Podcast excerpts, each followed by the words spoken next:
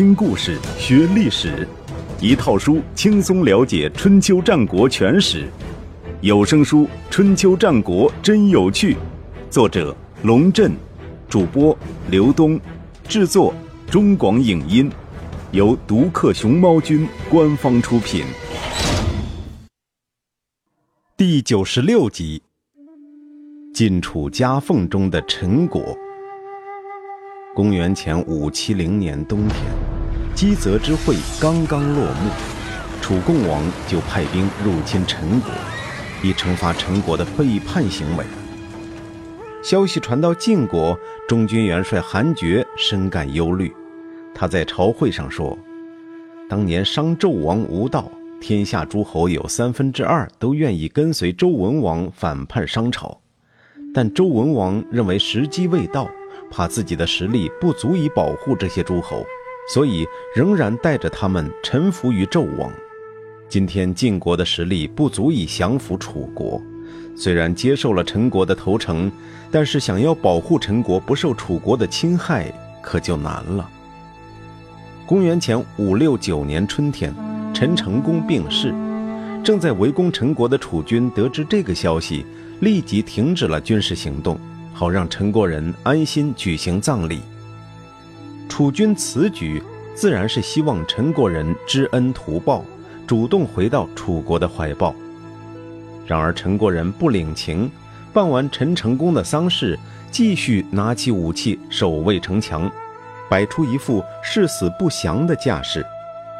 其实在晋国无法保证陈国安全的情况下，陈国人这样卖命地抵抗楚国的入侵，在国际上并没有得到多少同情。鲁国大夫臧孙和就曾说，陈国如果不臣服于楚国，必定会灭亡。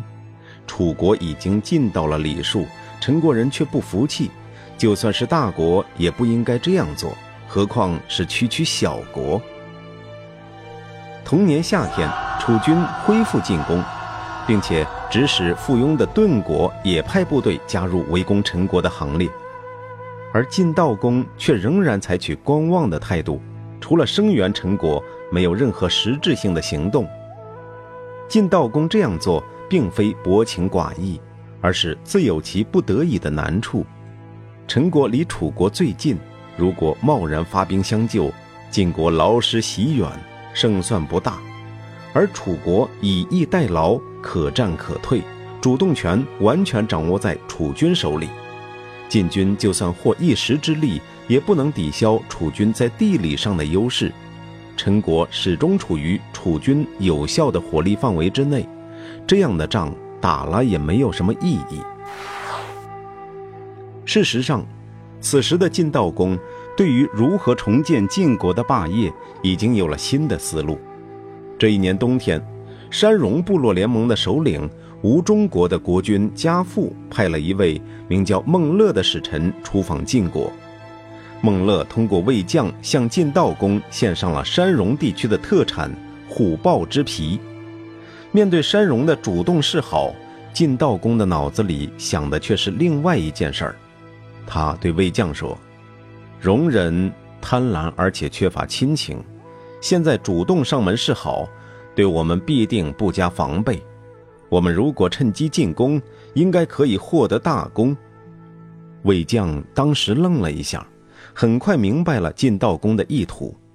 自古以来，所谓雄图霸业，无非是尊王攘夷4个字。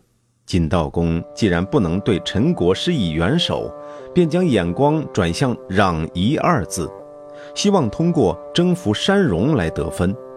卫将想，晋悼公的这个想法并没有错，然而却经不起现实的推敲。他对晋悼公说，诸侯刚刚服从您的领导，陈国也是新晋才加入同盟，大家都等着看您的表现。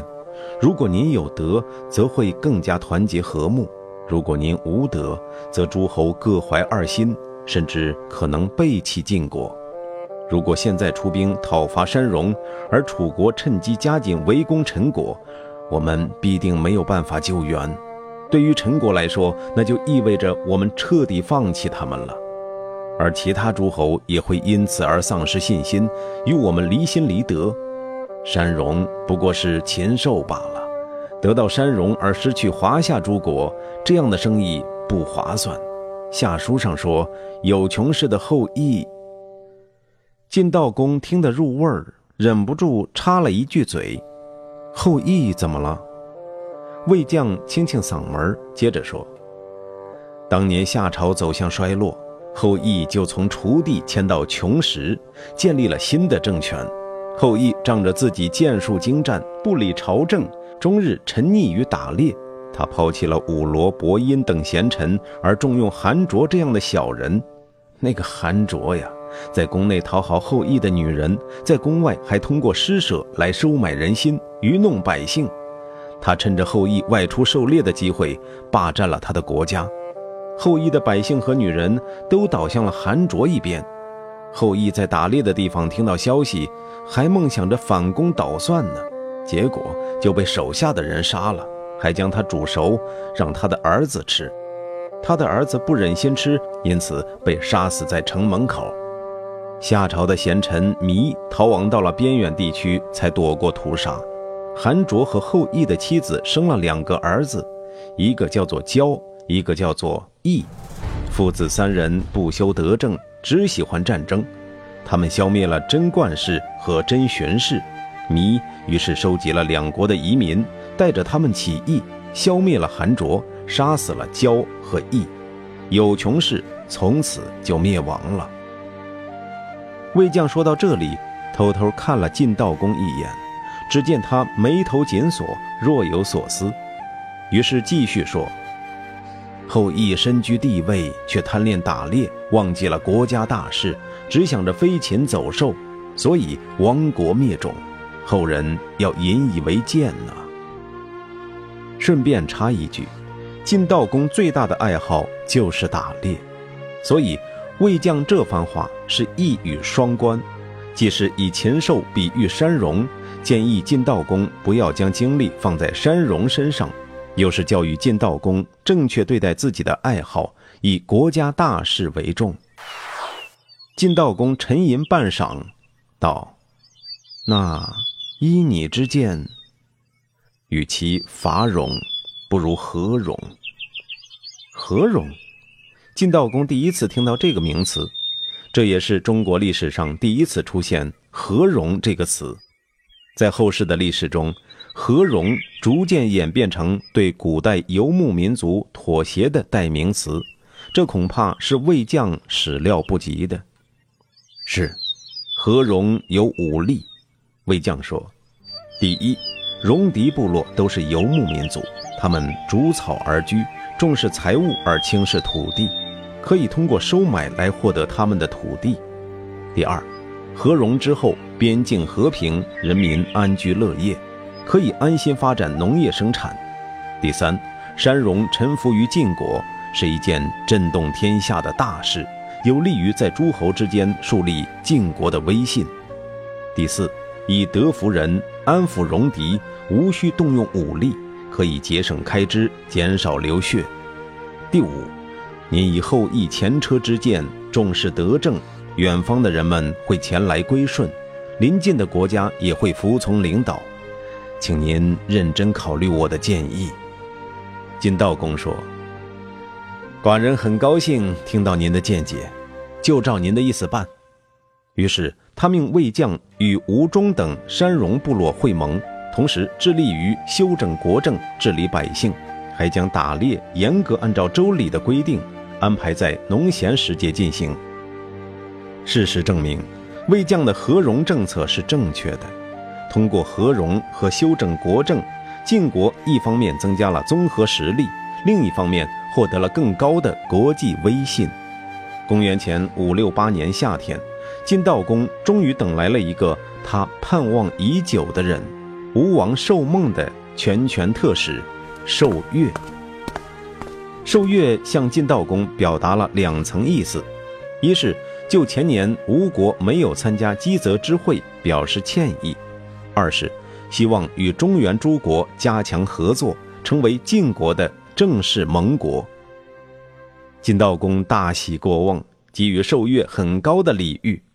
同年9月，晋、齐、鲁、宋、陈、魏、郑、曹、居、朱、滕、薛、岑等国诸侯与吴国的受越，在七地会盟。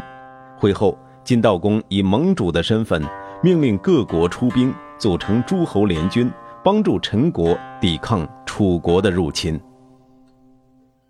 就在晋悼公大会诸侯，建立起规模空前的国际同盟的时候，楚共王悄悄改变了策略。他一面命令部队保持进攻态势，一面派人给陈国新任君主陈哀公送去一封信。自先君庄王入陈以来，陈国与楚国历年友好，何故突然背叛寡人，以至于两国刀兵相见，生灵涂炭？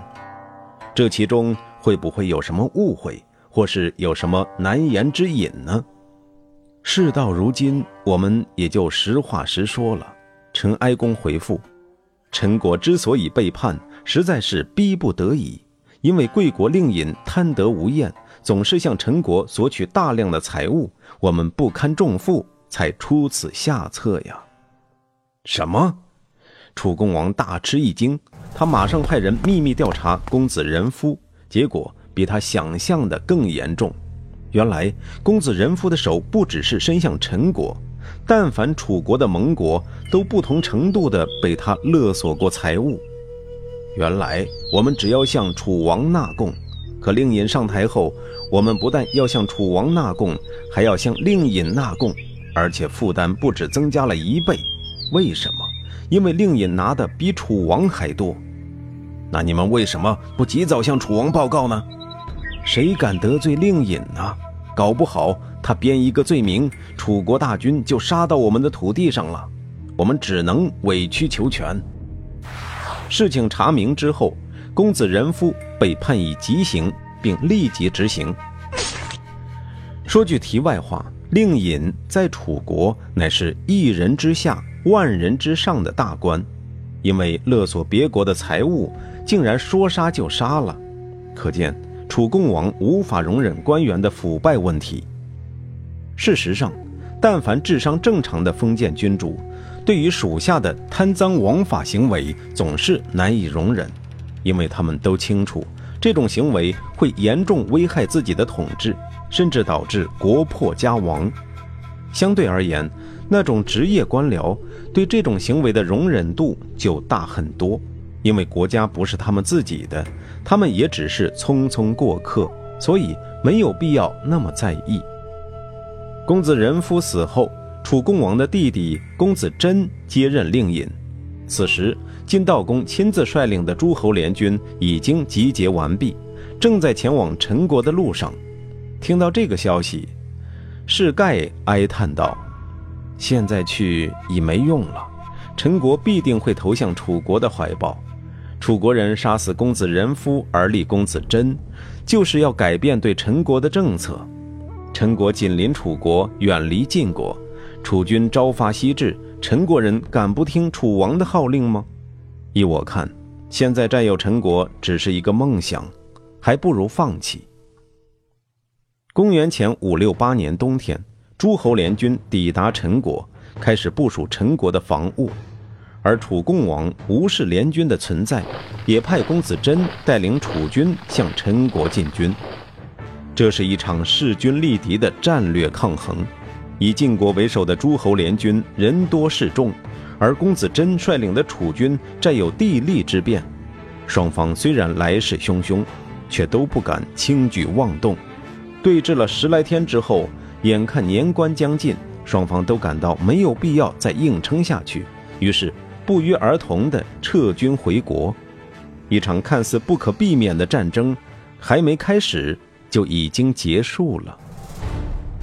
对于晋悼公来说，这个结果并不坏。在对待陈国的问题上，他和韩厥、士盖等人的看法基本是一致的。如果不能一战将楚国彻底打垮，那任何局部的胜利意义都不大。换言之，陈国始终是楚王嘴边的肉，谁也抢不走。因此，发动诸侯还魏陈国，更多是一种姿态，是为了体现晋国作为霸主的责任，也是为了让陈果至少不那么死心塌地地跟着楚国走，能时不时给楚国制造一些小麻烦。从陈国撤回来之后，晋军进行了一次重大的人事调整。中军元帅韩厥因为年事已高，向晋悼公提出辞职，要求退居二线。